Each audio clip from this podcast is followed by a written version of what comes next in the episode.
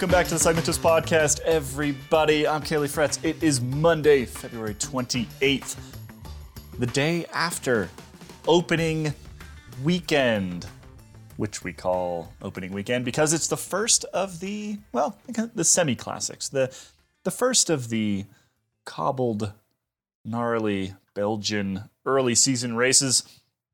The preseason is done the real season is here. And so we're going to be talking through Omloop Het Nieuwsblad. We're going to be talking through Kuurne, Brussels Kuurne. We've got Omloop Het Hageland, a bit of the UAE Tour, the Esports World Championships. That's a new one for us. And in today's Nerd Nugget, a new Cervelo hiding in plain sight. On the show today, Abby Mickey, how are you? I don't even know how to answer that question. I mean, well, right before we hit record, there was a tiny a tiny human trying to escape out of your rib cage. So that that seems true. less than ideal. Yeah, yeah. The physically physically, I'm you know getting by. Uh, mentally, mentally, not all there. Emotionally, just walked away Thursday on Thursday, and has not come back. so. well, we hope that you can pull it all together for today's podcast. For the podcast, me too. That's yeah, just yeah. just for we just need you for an hour. We just need you for an hour. Ronan, how are you today? Uh, I'm probably about a three and a half out of ten, four maybe. Ronan was in the hospital over the weekend or had something. Just this morning, I interrupted my hospital appointment to bring you this podcast. You've got you your leg your leg's not doing so hot, right? Uh, no, it's got a slight infection in it, but uh, it's the swelling and impinging on my patellar tendon that's the main issue. It's nothing to worry about. Antibiotics are working for me, so on the mend. All right, good to hear, James. Uh, I think you and I are doing considerably better than these two, right? I, mean, I, I burned the roof of my mouth yesterday on something I ate for dinner. But aside from that, I mean, I, I would say, generally speaking, in the global state of the world, the bar is set pretty low right now, so really don't have a whole lot to complain about. We are doing we're doing all right, you and I. Uh, our colleagues, highly questionable. But let's get into today's episode. Like I said, opening weekend last weekend. We've got a heck of a lot to talk about. I think we're going to start with Omloop Het Nieuwsblad, right? Is that that's the first thing on the run sheet here? Uh, oh, somebody Somebody on the Velo Club Slack asked me to stop using the word run sheet. I don't know why. What word should I use instead? Show notes. Show notes? Well, I guess it's the same thing. I'm going to call it a run sheet. Sorry. Sorry, Velo Clubber.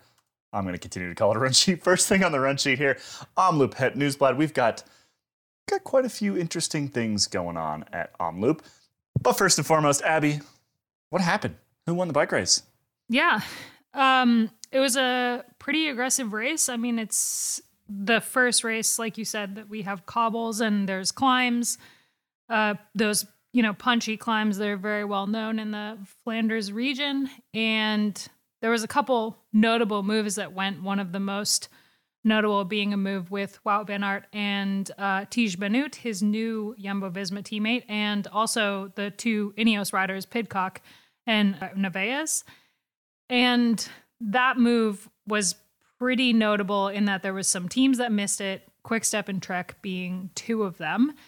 But instead of them kind of working together, there was this really interesting moment when Benoot attacked that group, which then caused that group to neutralize a little bit and get swallowed up by the peloton. And then the whole race to kind of reset. And this was still it was far enough far enough into the race that you know we were watching it and close enough far enough from the finish that it was there was still a lot of space to go. But when the r- race did eventually reshuffle and a new group emerged out of the front um Wout van Aert was still in it. And instead of sitting in and hanging out and beating all of the guys in that group in a sprint which i think the only person he really had to contend with was Colbrelli at that point he he went solo. He was like, "No, yeah, I'll just time trial to the finish," and uh, and he won. He won solo. Okay, many many things to discuss here, but I, the first one I think is the fact that both Wout van Aert uh, and Pidcock and a couple others they kind of lied to us ahead of this bicycle race. they t- told us they told us that they were not on form. Wout, there was a quote in, in Belgian media from from Wout saying that he would had recently come back from altitude and he was just not ready to go, and it was his first race of the year. If that is if that is Wout van Aert uh, not at hundred percent, you have to imagine that the rest of the field is somewhat concerned at this point in time, right? Well, maybe he he he didn't feel confident going to the line with the group and sprinting for the win. Does not answer how he was able to ride away from everybody and time trial to the finish. But, you know, it maybe the the percentage he's missing is that kick, and that's why he pulled the move that he did. I think the only logical conclusion is that Van Aert may only be at ninety percent, but everybody else must be at fifty percent if that's the case. With the way he just, you know, rode away, had only three seconds at the top of the Bosberg and only extended that advantage. Yeah, it was it was a pretty incredible ride. Now, we have talked about the Omloop curse numerous times. This feels like maybe the year where that could be reversed. Uh, the Omloop curse, of course, being that you you can't really win Omloop and Flanders Roubaix in the same year. They're they're too far apart.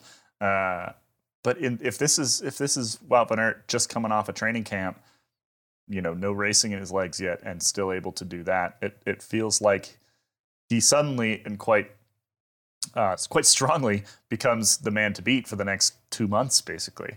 Uh, let's talk a little bit about the, the, the teams that would like to do that. I was I was intrigued by Ineos, and in particularly intrigued by the sort of duo of Pidcock and Narvaez. Uh, you know, Ineos is kind of known historically as you know all the way back through Team Sky It's not really that good of a classics team, but part of that was they never really sort of built a team around these races, right?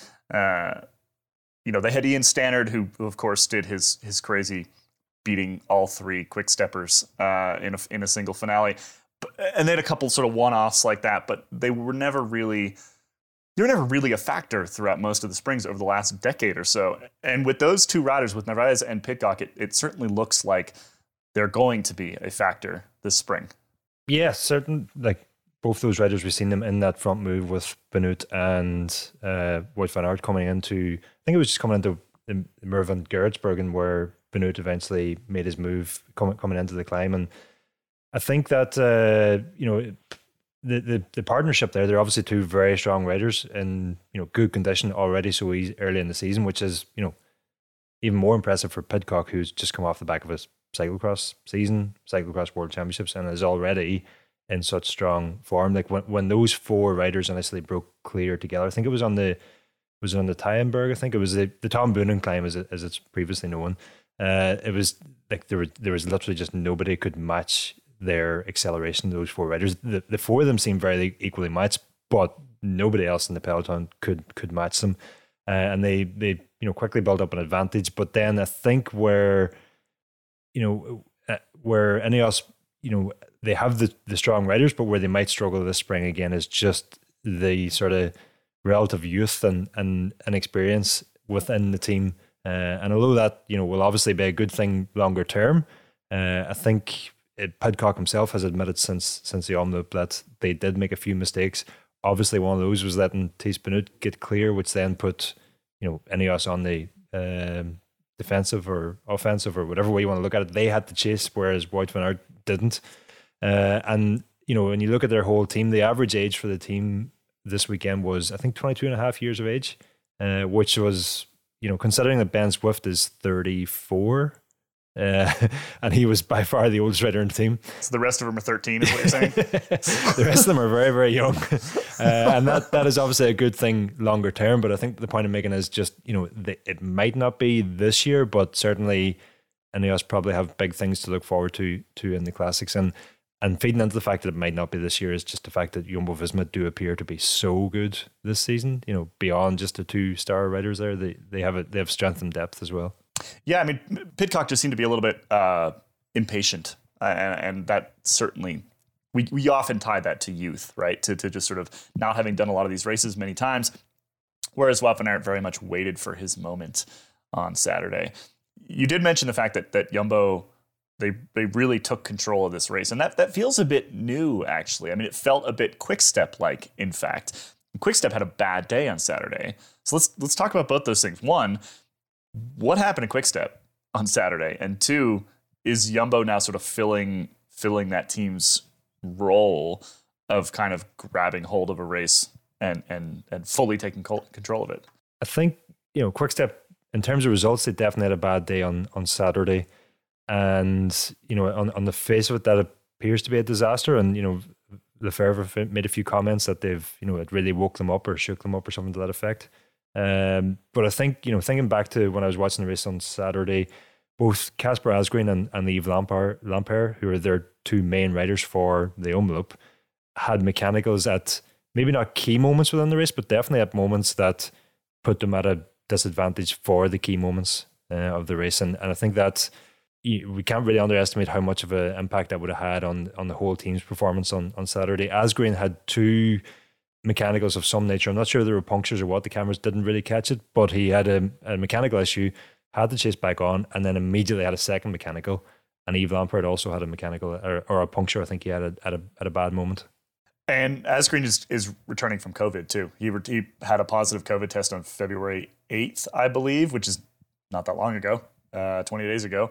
And well, Abby, you're our resident COVID expert. Uh, it, can, it, can, it can take a while to come back from. I, I I shouldn't joke about that, but Abby's on her third. How many times have you had it? Third, yeah. third, third bout with COVID. Um, but you're okay. You're doing fine. So I don't think too too surprising. Even if Asgreen is is totally recovered, he still probably missed some time. At the very least, he probably had some cold symptoms and wasn't feeling so well for a little while. Missed some time in the run up to this race, and uh, well, yeah, preparation took a bit of a hit. So that combined with with some mechanicals at inopportune moments, not super surprising that he had a bad day, but it was still just sort of a, a generally lackadaisical performance from Quickstep. I mean, like usually we see from that team, even if the the leaders have an issue, their their depth is what gives that team its strength, right? Is the fact that rider number six is better than rider number six at almost any other team in these particular races. And it didn't look like that on Saturday. It it just they just they just weren't really there. I mean, you just didn't really see them in any of the key moments, uh, and that's a that's an unusual thing for them. They were. It was interesting that before the race even started, Lefevere um, had this quote that was like, "We never do well at opening weekend." Like he was writing it off before the day even started. Two with their two top riders out, it was Florian Seneschal that they were riding for, and yeah, I, I mean, just just to just to fact check Patrick Lefevere for for a quick moment. Um, the the the notion that they don't usually do well in opening weekend is absolute nonsense. Uh, they won last year. They were second the year before. Uh, they won the year before that.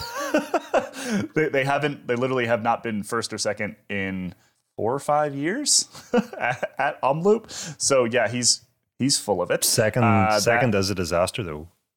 For second is a disaster. He set them up for failure. he did. He did. That's just a really funny thing to say that they don't usually do well at, at opening weekend. When, uh, well, we'll get to Kuurne in, in, in, a second, but they won on Sunday, uh, and they have yeah won or been second place or at the very least been on the podium basically every year, all the way back to I don't, I don't have the results in front of me. A very long time, a very very long time. So he's full of it. Anyway, let's move on from from Quickstep. I do think that they'll be able to turn that around. You know, like Ronan said, they had mechanicals. Uh, they have they have some COVID that they're coming back from. Really briefly on the mechanical question though, Ronan, we do think that they're running different tires and wheels now than they were this time last year, right? Yeah, it's certainly all but confirmed that they are riding uh, at least a tubeless, at least a new tubeless tire, uh, and presumably a let's say a tubeless version of the Roval Rapide CLX wheels um, which have been around for a couple of seasons, were launched at the same time as the Tarmac SL7, if I remember right, but were famously clincher until now. And Quickstep themselves suffered numerous punctures in Paris-Roubaix last season. And on clinchers. On clinchers, yeah. The, the, the least surprising thing to have ever happened. Well, especially on a wet Roubaix, but any Roubaix really. It's uh, a friend of mine is going to ride the Challenge Roubaix this year, and I've been uh, trying to tell him how he needs to find a different solution than the clincher tires that he currently has. is, is is he at least running something wider than like 25s? He he reckons he can get 28s. Um, but even even that, I had 28s for our Arenberg Forest detour last year, and it just takes the fun out of it. You're either, you know, afraid of puncturing or afraid of falling, but you're not having fun either way. Put some 40s on there, honestly. yeah, so they're, they're on something new. Uh, I, I, it's I always find you know if, if they are on a new a new tire wheel setup, and they had some issues this week. I mean, we know that bike racers are pretty uh, superstitious, and I and I hope that they sort of get past that and, and keep belief in whatever they're they're running because frankly, punctures happen. Uh, it'll be interesting to see what they move to, or if they move off of what they were on today or on on Saturday, where they change it up throughout the rest of the of the spring. It looks like they're this the Quickstep, Bora Hansgrohe, and Team Total Energies, who all ride Roval wheels, were all riding this new tubeless tire over the weekend. Uh, and although we reported on the wheels and the tires a couple of weeks back at this stage, what we did find out over the weekend from some sort of closer up still shots was that the the new rim actually has a tire pressure rating on it for 110 psi, so it's tubeless compatible and it's not hookless. Uh, was I think the good news to come out of this weekend because we don't really like hookless. Let's get back onto the actual the actual bike race here. I, I have to say that Tiesj Benoot is is looking like quite the signing for Yumbo at this point in time. Which, like I said, you, you know, Wout has has obviously found plenty of success over the last couple years, but often did it without much of a sort of dedicated classics team, uh, where uh, you know somebody that, that, of the level of Benoot who who could well go off the front at key moments and and create the kind of dynamic that we saw on Saturday. It's certainly looking like that team now. Like I said at the beginning of the show, like that team is now the you know it's the team to beat essentially this spring. They they have the firepower and they have the star who is going to every single time van is in a bike race, he determines the way that everybody else races. And so the fact that they have somebody like Benoot uh, makes it even sort of scarier for the rest of the teams, right? Certainly, yeah, he seems to be the final piece in the Jumbo jigsaw, judging by the weekend. Like he was able to not only be in the front group, uh, but he was he was sort of. I think the commentator said on GCN that he was sort of riding with a renewed freedom, having not having that leadership pressure hanging over him, and you know he's he certainly made the difference, I, I think, for Van Aert on, on Saturday, in that having a teammate, not only a teammate in that front group, but you know, an outside favourite at worst, you you could arguably consider him one of the favourites for the race. Really changed the the dynamic of the race, and you know, looking down through the the whole team, they've got incredible strength and, and depth, really. So they have the arguably one of the strongest teams for the classics this year. Yeah, I mean, it's a it's a clever move on Benoot's part right? Because he they can he he is probably more likely to win with Wout van Aert on his team than without, right? Because when he was the leader and he would do his Benooting and he would go off the front at, at 55k to go, most of the time you're like, okay, well, good luck. Good good luck, Benoot. Uh, you're going to probably get caught with about eight kilometers remaining. And that usually happened. But what what we've seen with Quickstep time and time and time again is that you ha- if you have a couple uh, top riders, I mean, I'm thinking back to like the Boonen era, for example. You know, Boonen's teammates won all kinds of races because everyone was looking De Volder. at. Yeah, De Volder is a perfect example because everybody's looking at Boonen, and so I feel if you're if you're Tiesj Benoot and you're looking at the the landscape of teams to be on, and your own skill set, him going to Jumbo Visma was actually brilliant for his own personal wins, right? You would think on first glance that being on the team of van is probably not going to be a good thing. But in his case, in the way that he rides, I think that I think he could he could find some success where he might not have otherwise this year. Yeah, it, they're effectively playing on each other. Like let's be clear, when when Benoot made that attack on Saturday with 20 kilometers to go, yes, it played in Van Aert's favor, but Benoot is making that attack for his own success, and and the the chance he's hoping for there is that you know the rest of the group look around, see Van Aert there, and are all willing to work together, which is what happened. Uh, mm-hmm. Just it didn't work out this one time because there was such a strong peloton behind. You know, incredibly large group for the closing stages of it on the Het Nieuwsblad, and you know the the racing action that kicked off coming into Geraardsbergen and, on the Mur brought him back. But almost any other year, the same scenario could have or a different scenario could have unfolded where Benoot rides away and the group behind are looking at each other and all of a sudden Tiesj Benoot wins uh, Omloop Het, Het Nieuwsblad. And, you know, I'm sure he's thinking or hoping something similar can happen at the Tour of Flanders and Paris Bay and all the other classics coming coming up in, in the next month or so. Let's uh let's get to the end of the race here, Ronan. The Van Aert attack just before the Bosberg that everybody else is waiting for on that false flat gravel road or not gravel concrete road that you know is already pretty tough and yeah the others looked at each other for that split second had a bit of hesitation and it was actually Victor Campenaerts who had an incredible race considering how much bad luck he had uh, made the move to try and get across to Van Aert. And and I think exactly what you said there Katie just you know made the attack thought he had the legs to carry it all the way to the top of the Bosberg got oh so close to Van Aert's wheel but just just just started drifting back and back and the gap just started opening and opening. And yeah he never got there. And I, I actually timed it with my phone watching the race at the top of the Bosberg because I said you know the gap here the gap at the top of the Bosberg wasn't going to be critical or crucial but the next time gap we got after that was going to be crucial. Was Van Aert building his advantage or was Van Aert being brought back? And at the top of the Bosberg I timed it he had exactly three seconds. And yeah the next time we got a time gap then uh, Van Aert had extended his uh, lead to I think eight or nine seconds before the left turn onto the main road that brings him into Ninove where the finish was. Once he turned onto that main road to Ninove, it was a block tailwind, and yeah, Van Aert with a tailwind uh, on a on a you know slightly rolling, but mostly again flat or downhill road. He was probably hitting 60k an hour. I think at one point he had 8k to go, and it felt like I blinked and he had 3k to go. so he was riding just you know incredibly fast, and yeah, stayed away, took the one solo uh, quite comfortably in the end. I feel like we have to talk about Campenaerts because he had like the worst race of the day. He crashed, I think, multiple times, had a bike change at least one time. There was a point where the commentary on GCN was saying there's no way he's going to get back into this race, let alone be a factor. And then when that um, race winning split happened, he was in it. And then he was active in it. And it was just like so wild to see. And he still ended up up there in the finish. So it was, it was just such an impressive end of the race for him. And also interesting to think about how well he rode given the extra effort he was putting in before the racing even really kicked off. Yeah, I think he's a rider that's kind of been pigeonholed as a time trialist for a long time because he's a very good time trialist. But just like we've seen other really good time trialists kind of make their way into into classics form, maybe he's another one. Maybe maybe he's somebody to, to really keep an eye on this spring. I mean, Cancellara is obviously sort of the most obvious rider who who combines sort of you know world world championship level time trial ability with obviously ability in the cobbled classics. It doesn't always translate. Tony Martin tried didn't do so hot in his couple attempts at Paris Roubaix and such.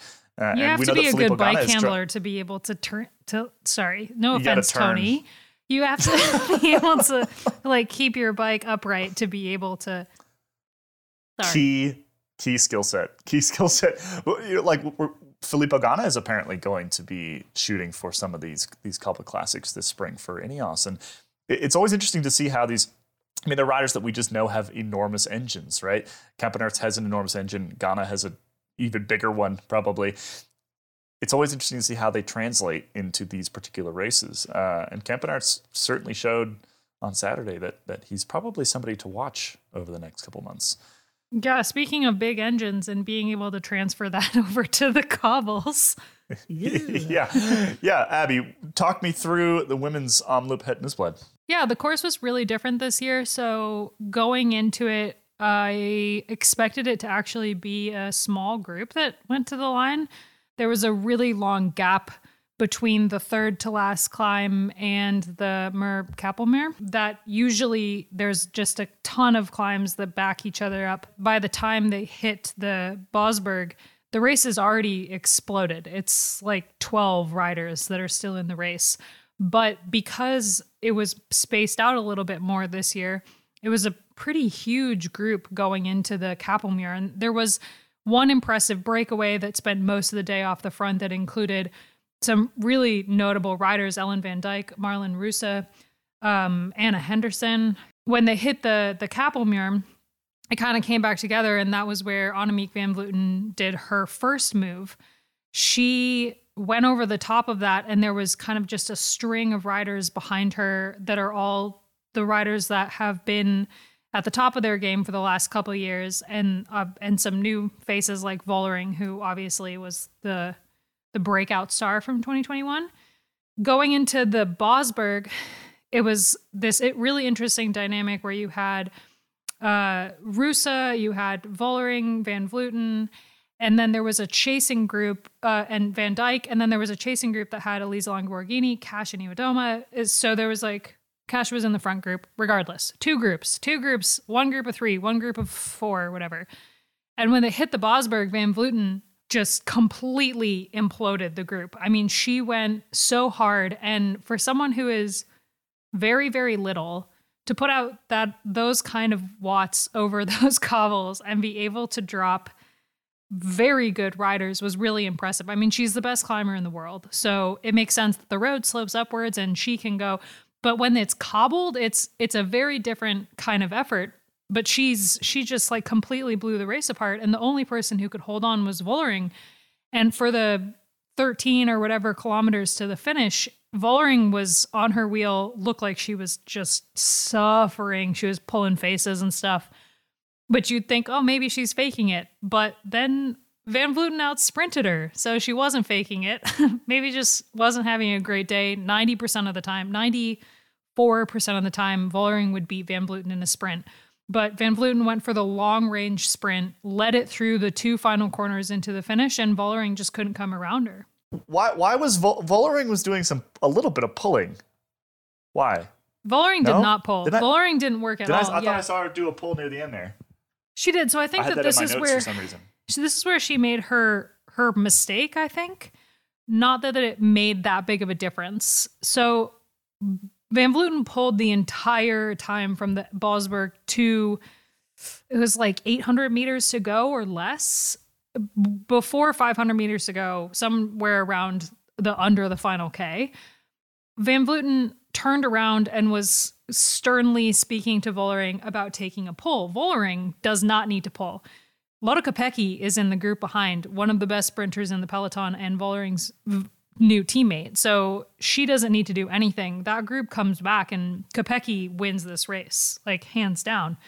So Vollering had every right to just sit on Van Vleuten's wheel. Once the finish was getting closer, Vollering did get in front of Van Vleuten, which was very confusing because you'd you'd think that she would want Van Vleuten to lead her into the sprint.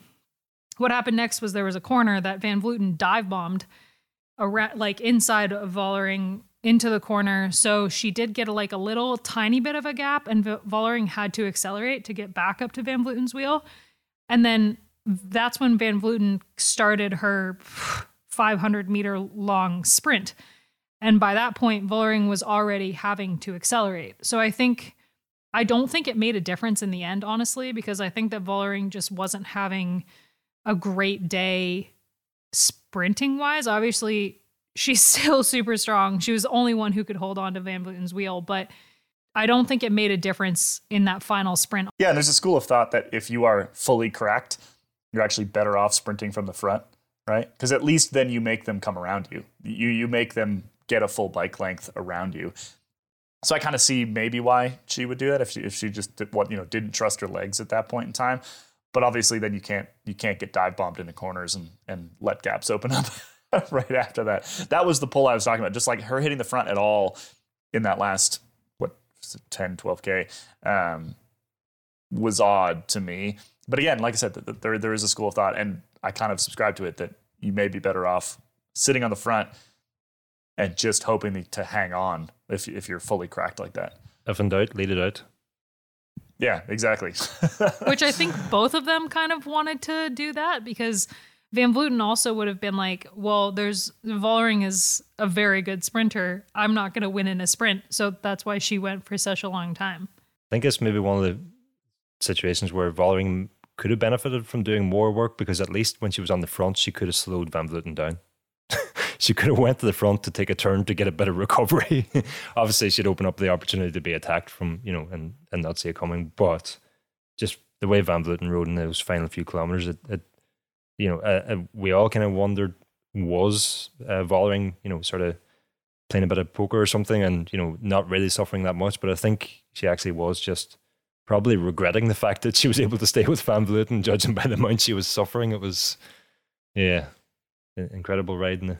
For me, watching watching the race, the hardest part was watching that group behind because although I understand why no one in that group got on the front to pull Van Vleuten and Vollering back, it was still just really passive racing that it's just not it's just not entertaining, right? And Kopecky was in that group, which meant that Reusser she did sit on the front and she was riding pretty hard at one point, which was like pretty weird to see um, with Vollering up the road. But like Reusser's not going to actively pull Van Vleuten back.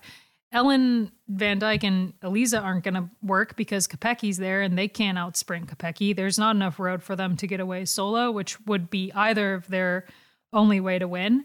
Uh, we've got like Grace Brown, Kasia Niewiadoma are alone. So like what are they gonna do? So it just ended up that because Vollering was up the road with Van Vleuten, that whole break that was behind them that was full of really incredible riders was completely neutralized by Kopecky sitting on the back, which is whatever, but it just it was just very like passive aggressive for the first real cobble race of the year and they all they got brought back by the peloton anyway. But but you'd still think that it, it's still it's always frustrating to like watch people race for third. Yeah. Yeah and just like accept that right? I mean you, you, you at least want to see them try even if it puts them back into 12th right? You at least exactly. want to see them go for it yeah you know? and kasia actually said it on her instagram that she was disappointed in the way that she raced. So hopefully that means that she'll Strade Bianchi. Just maybe, maybe not on Saturday, but you, I usually like that sort of thing where you know you can you can see the riders and the sort of train of thought that they're having that I can't work, but I don't want to lose either, and just almost being resigned to the fact that they're it's like check, a checkmate, and you know they they they can't to their full potential because they've got either a rider up the road or they have a rider in their group who's not in their team that is going to outsprint them. Uh, and yeah, although it is frustrating to watch, sometimes I can enjoy the actual tactical element of that. And, uh, you know, I think that was uh, obviously a play on, on Saturday. And uh, I can understand what you're saying, Abby, but, you know, it's, it's frustrating to watch in that. But there is also that element of it that I quite enjoy where it's, uh, you know, for, for, for cycling fans like ourselves who, you know, we, we, you can, you can spot that. If you just turn on, Eurosport or whatever on Saturday and you happen to see a bike race and you don't see them racing full gas, that's you know probably frustrating. But I, I enjoy the tactical side of it. I agree, and I love the tactical side of it, and it's why I like road racing in the first place. But it, I also think that this happens so often with Van Vleuten specifically that that's why it's frustrating because if this were to happen with another rider off the front who's not usually off the front it would be a little bit of a different situation but it does often feel like and i don't i don't know but just having watched a lot of women's bike racing over the years van vleuten will often often go off the front and get a huge gap and the rest of the peloton looks like they're racing for second which is just really frustrating. So i think it would make a difference if it was Vollering by herself off the front which sucks because Van Vleuten's an incredible rider and, and you want to cheer for her, but this just happens so often that at a certain point you're just like, come on, guys. like you can pull her back. You can do it. Just like don't race for I, I mean, I think they just resigned to their fate is the problem, right? Let's move it on. It's kind of unfortunate to watch. Yeah, let's move on. Let's move on to Sunday. We got more racing on Sunday. We're already 40 minutes into this podcast. Uh, Kuurne Brussel Kuurne.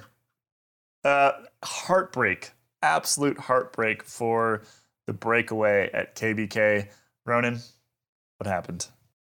Uh, yeah, Kuurne Brussels Kuurne, slightly new uh, parcours, new new course. It didn't again in the, the which it previously always did. So that was sort of interesting to see just how that would affect the race. But yesterday coming into the final, it was very reminiscent of last year in that you had the Ineos Grenadiers uh, rider Narvaez in in a small breakaway with a very small advantage over the chasing peloton.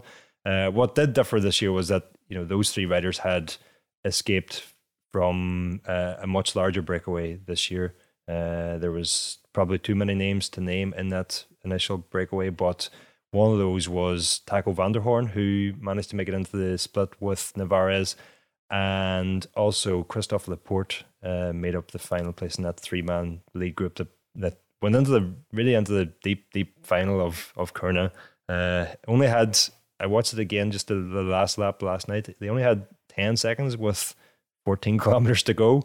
Uh, but the thing about the Kuurne finale is that although they're pretty wide roads uh, and it's absolutely pan flat, and you'd imagine that uh, you know a, a, chasing peloton would easily hunt down a, small breakaway with you know only a 10 second advantage, especially given that one of the three riders had been in the break from the start almost.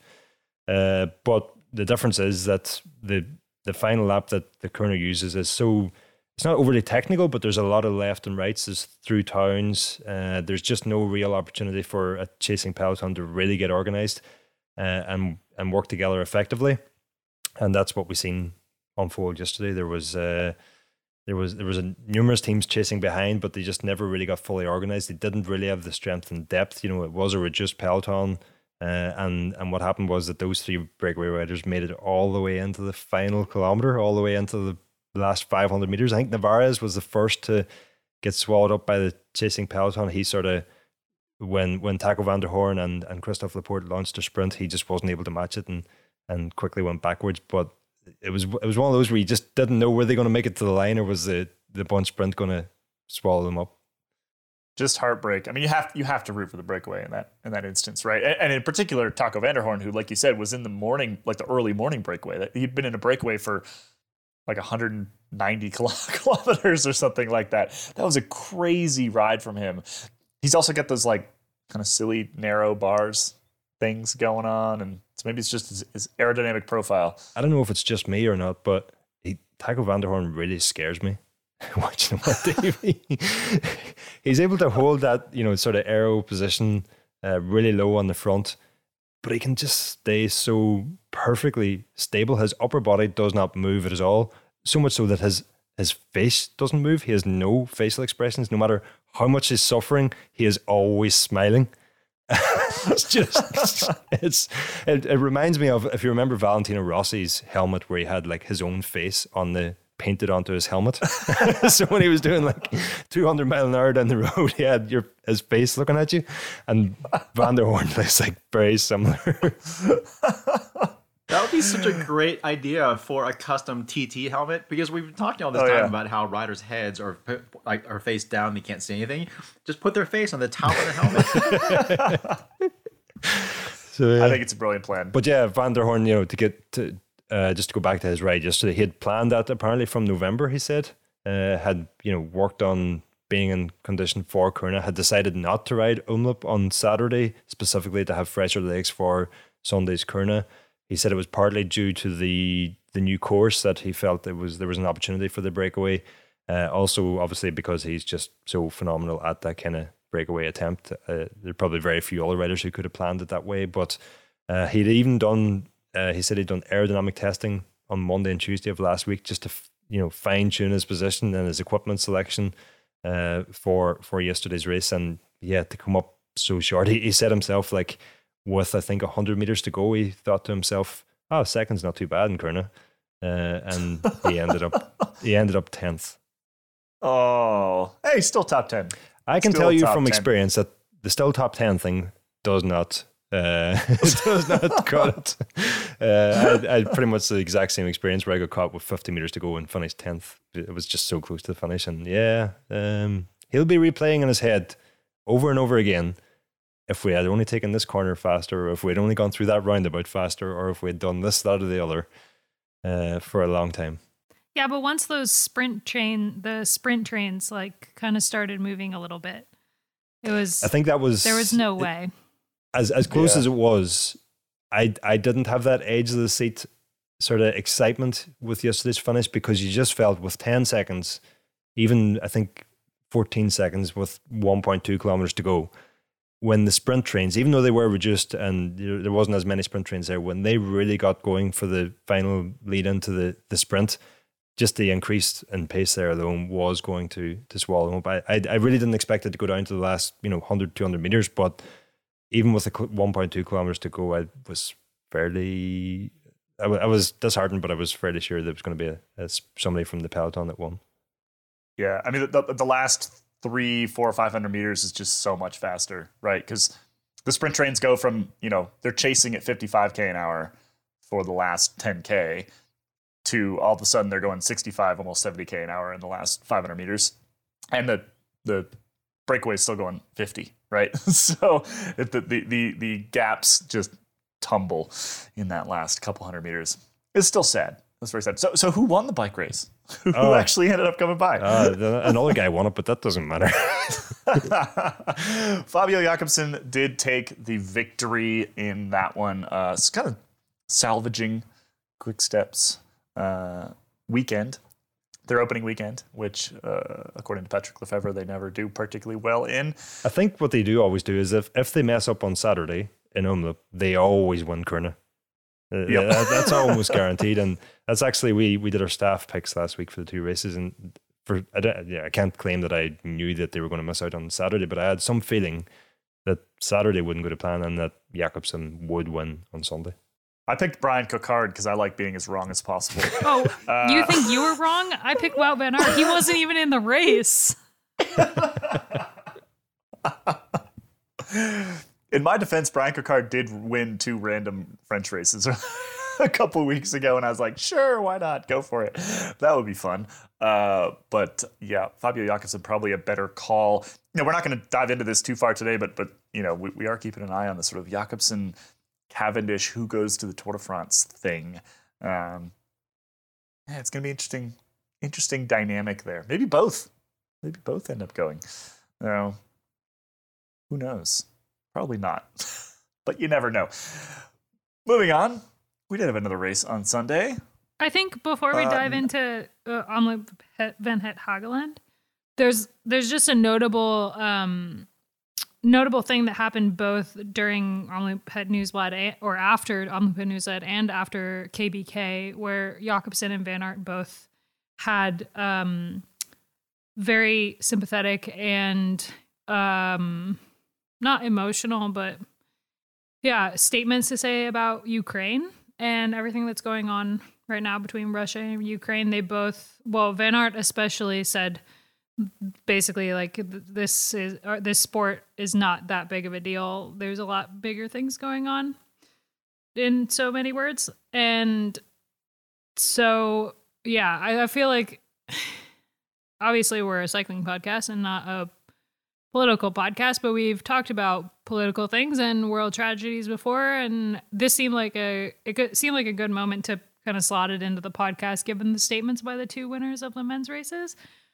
and um, that Mark Padun, the only Ukrainian rider in the world tour, won hit the time trial at uh, Camino, what the that new race in Spain on Sunday.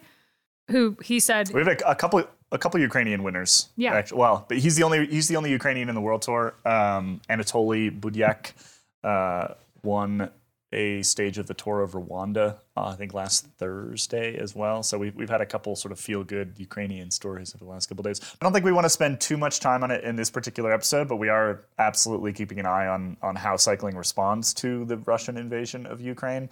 Um, there's been a number of heartfelt sort of messages put out. You know, Padun put his out. Um, Yaroslav Popovych, anybody who remembers the old postal days will will recognize that name. He's still a director at Trek Segafredo. He put an extremely emotional appeal up on his Instagram account. Uh, we've actually reposted that. If you missed it, go check out the Cycling Tips Instagram account. I think we tweeted it as well. Um, he's been working with people. I think he's based in Florence. He's been working with people in Poland and elsewhere to to gather up um, you know food and clothing and things like that that that and, and try to bring them to the border because uh, we've got tens of thousands of of refugees headed to both the the Polish border, the Hungarian border, um, and well, they, they they need food and they need shelter and they need they need clothing, um, and they're expecting, frankly, millions probably over the next uh, couple weeks to make their way across those across those borders. So yeah, we, like I said, we are keeping a very close eye on on uh, the way that cycling is responding to all of this, and you know, we, we've we've requested uh, additional. We've asked asked additional questions of the UCI. They put out a, a, a statement last week um, that didn't really promise much action, but did obviously content, condemn the condemn the invasion. Um, but I think that that a lot of people are, are asking for, demanding action on this front. Uh, the IOC just this morning put out a, a statement that um, basically Russians and Russian teams uh, shouldn't be allowed to compete in any IOC related uh, sport. So that would include cycling. Um, but we haven't seen any any formal action against the Gazprom team, for example. Uh, no formal action against any Russian riders. We have heard from some uh, Russian writers who are very anti-war. Um, Pavel Sivakov, uh, who actually has lived in France for basically his entire life, uh, he came out very strongly against the war. Um, but yes, the, the, there's there's lots happening at the moment, and and listeners, rest assured, we are paying very close attention to it and doing quite a bit of reporting at the moment. Um, we're not going to dedicate much of today's podcast to it, but it, it may be something that we that we pull together as a special episode this week or next week or something like that. Yeah, there, there's there's a lot going on there, and then the, the sort of context around it is is complicated. Uh, Makarov and his influence on the UCI is certainly something that we're keeping an eye on. Uh, again, the the sort of response to Russian teams and riders is something we're keeping an eye on. Uh, the in general, sports authorities, sports governing bodies have have come out pretty strongly against against Russia in general, um, but we haven't seen specifics yet from cycling and from the UCI in particular. This so. is a it's a good time to go reread Iain Treloar's Dictator, the Dictator, the Oligarch, and the UCI President article which I can put in the show notes of the episode. So you can just scroll down and click to check that out. Yeah, uh, we've done a fair amount of reporting, as Abby's talking about. We've done a fair amount of reporting into sort of related topics in the past. Um, I mean, I think most folks out there will know that Belarus is essentially allied with Russia in this, and, and that Belarusian forces appear to be in Ukraine. Um, Belarus is is tied quite closely to some things in cycling over the last couple years. Uh, so yeah, go check out that story. Iain's been poking away at this for for a long time, long before the the war kicked off. So I will just say I can't think of any any writer in cycling media right now that has such an overlap between geopolitics and cycling. It's pretty amazing what Iain has been doing. Yeah, yeah, it's it's he's done some fantastic reporting and and and it sets us up well to hopefully inform readers and inform listeners of, of sort of the the machinations behind the scenes uh, that what's the stuff that's going on right now over the next couple weeks. Um, but anyway we'll leave, we'll leave it at that. Like i said i don't want to i don't want to take this this bike racing podcast too far off the rails today but we will be bringing you additional information in the coming days coming weeks. We're paying very close attention to it. Abby, we're running out of time, so uh, let's briefly, briefly run through Hageland, uh, the sort of finale of the UAE Tour, and Esports World Championships that happened over the weekend on Zwift. Yes, very quickly. So Marty ba- Marta Bastianelli won her third race of the season at Omloop van het Hageland. It was a really aggressive race with some very interesting tactics that we talked about in freewheeling. So if you want to hear more about it, you can hop on over and listen to freewheeling.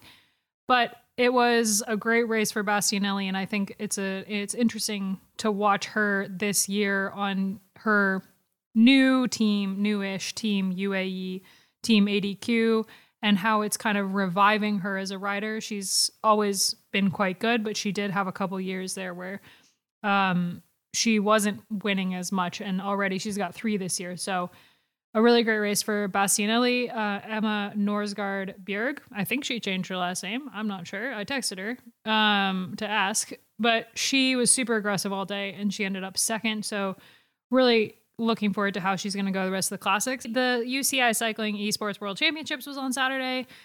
The women's race was won by Loes Adegeest of the Netherlands. She had a very good ride, um, but was also just very smart. The tactics of e racing, I don't quite understand yet, but she did time her effort very well and was able to beat the defending world champion Ashleigh Moolman Pasio to the line.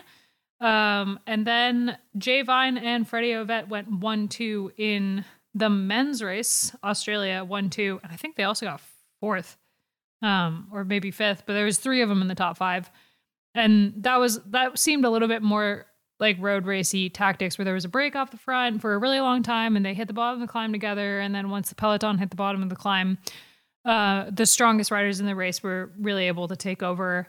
And the defending champion, uh, the German Jason Osborne, he had some very interesting tactics where he used the aero boost power up on the on one of the flat sections of the climb to like really surge ahead and then was not able to hold it through the last steep section of the climb and was passed by Vine and Ovett, who both have higher power to weight ratios because bike racing. There you go. Those are the other races. I mean, they can't see your thumbs up. Sorry. thumbs up. thumbs up. Thumbs up. Uh, yeah. There we go. All right. That was an excellent and rapid if I let Ronan do it, it would have been like 20 minutes of roundup. So that's why I was like, I should do this and not let Ronan spew 20 minutes so worth how, of. How do you think we've got to an hour so far?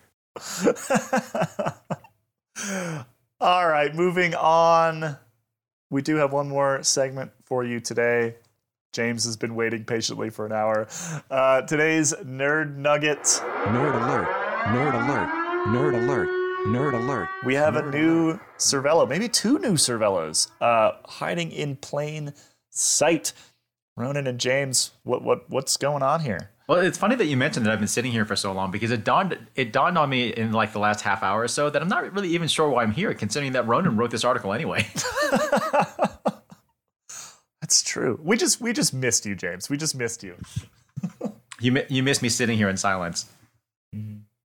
Uh, so anyway, yes, uh, we have a new Cervelo S5 that has been uh, that has been in the field apparently for quite a bit longer than we realized, considering uh, our conversations with Cervelo.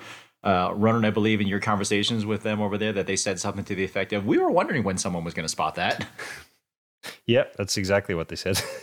uh, and Abby, if I if I remember correctly, I bet I, I believe you spotted this. As a matter of fact. I so the only reason I'm so excited about this is because I know nothing about bikes. Like eh, eh, bikes as a device, I'm like you you turn the pedals and it moves forward and I don't know how it works, but but I was watching both of the races this weekend and I was like, man, that Cervelo looks like it does not look like it normally looks and especially the front end looks really different. And I typed out a text to Ronan that was like, "Is this a new Cervelo?" And then I was like, actually, I'm not going to send it. I don't want to sound like an idiot. And then the next day, he published the story, and I thought, oh my gosh. hey, talking to these nerds all the time is finally rubbing off on me.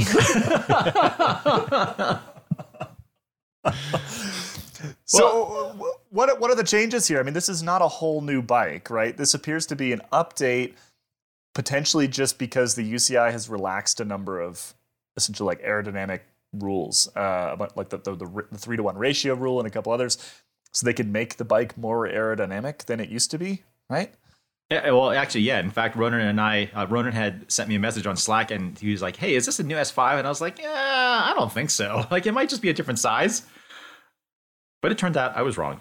Uh, Ronan, you should go ahead and give us the lowdown on this, and then I, I, I will add my thoughts on this topic. Yeah, so it's basically a, a new S5 from Cervelo. They have since confirmed that for us, uh, and it's more of an evolution rather than a whole new frame. In that it does re- look remarkably similar to the the current bike, and the only real differences are some larger surface areas and some specific points on, on the frame, and and those are made possible by the recent relaxation in the UCI regulations, which basically amalgamated the time trial regulations and the track regulations and the road regulations into one set of regulations, meaning that things that we used to see on time trial bikes, like what are sort of commonly known as compensation triangles, uh, are now permitted on road bikes, whereas previously they weren't. So, what that means in you know sort of plain English is that Cervelo have been able to make the head tube deeper, the bottom bracket area taller, and they've been able to introduce like a sort of bridge between the seat tube and the top tube. And basically what all that does is is makes the the frame slightly more aerodynamic. Um, it sort of smooths out and the airflow over the frame, uh, and might only be a marginal sort of improvement, but uh, it certainly is, is made possible by these recently relaxed regulations. Right, because essentially with the compensation triangles, what we're talking about is brands now are able to sort of like just fill in the points of the triangle, um, whereas they were pretty limited in what they were able to do on the road before. Exactly. Yeah. Yeah. Uh, so if you think about, you know, the the the junctions between tubes on a time trial bike were typically much larger than the junctions between tubes on a road bike, uh, and that's effectively what Cervelo have done here is that they've just increased the surface area of those junctions between the between some of the the, the main tubes in the frame, just to sort of think about the the gap in the middle of a frame, making that ever so slightly smaller um, by making the, the junctions bigger. Uh, as it turns out, though, this is not the only new Cervelo that might be out there, right? Like it seems like we may have a new Caledonia on the works, uh, in the works as well. Well, that's what I sort of thought, and just as we started this conversation, I got totally thrown off my train of thought because I got an email through to my inbox, which popped up on the screen here. But uh, I'll, I'll come back to that in a second because earlier today we had we got notified on our uh, Cycling Tips Twitter by Mark Mer- Mertia Ganea. I, am totally uh, making a mess of his name and pronouncing it properly there, but he will know who he is and he will be mentioned in the uh, article. But we were alerted to what looks like a new Caledonia 5 from Cervelo. And that it, it struck me as a bit odd because the Caledonia is such a new bike. It's less than two years old. Um, and while I was fairly certain about the the S5, it took a lot of convincing myself that this might in fact be a new Caledonia. Uh, ultimately, I decided that I couldn't ignore the differences in the seat tube here. Uh, the more sort of horizontal top tube, a um, couple of other differences I've, I've spotted in the frame, like uh, the seat clamp area again has that sort of bridge uh, built into it. Uh, the front forks from the sort of front on angle, the forks seem to be a lot wider. Uh, but we've just had confirmation through from Cervelo that although this is another new frame in the works, this is not a new Caledonia. Um, so which no, which makes us wonder what is it then? Uh, so the email says uh, it is not a Caledonia 5. We call FM 151 the soloist. So I am not sure if it's a return of the soloist or if it's FM 151 must be some internal code, I'm thinking. But well, uh, yeah, because the the R the R five was FM one forty, I think. So that's just what they that's just what their their engineering codes are for frames. So what we have here is the return of the soloist, which coincidentally we mentioned earlier in this, or just before we came on the call, I think. Yeah, I love a good soloist. I had an aluminum soloist back in like two thousand two. That used that, like that that lived so unceremoniously for years out behind your house, outside in the rain and the snow. Well, it didn't have any parts on it. It was it was dead at that point. what I might just say is that I'm going to bail because we have a new Cervelo soloist, uh, and I kind of want to write up that story. So I might like you guys finish the podcast here, and I will be on my way. I think we're done anyway. I think that that is the episode. We hope you enjoyed it. We hope that you keep an eye out for well. By the time you listen to this, Ronan's story will be up already. So go check out the the new Cervelo Soloist. You, you heard it here first. And Even also, you saw it somewhere else. Don't forget to play the game of spot the difference between the old S5 and the new S5. All right, and, and to make things extra fun in the write up, I'm, I'm going to specifically request that Ronan periodically swap the new versus old left to right, just so that people can just so people can can be nice and confused. Which is Find which is which? You, if you are as nerdy as Abby, I mean, if I can tell, I feel like anyone can tell right? But the thing is, Ab- Abby, you never sent the text, so we have no proof. Yeah, it's true. Did you screenshot your attempted text? Was it on? Was it on? Was it on Strava? No.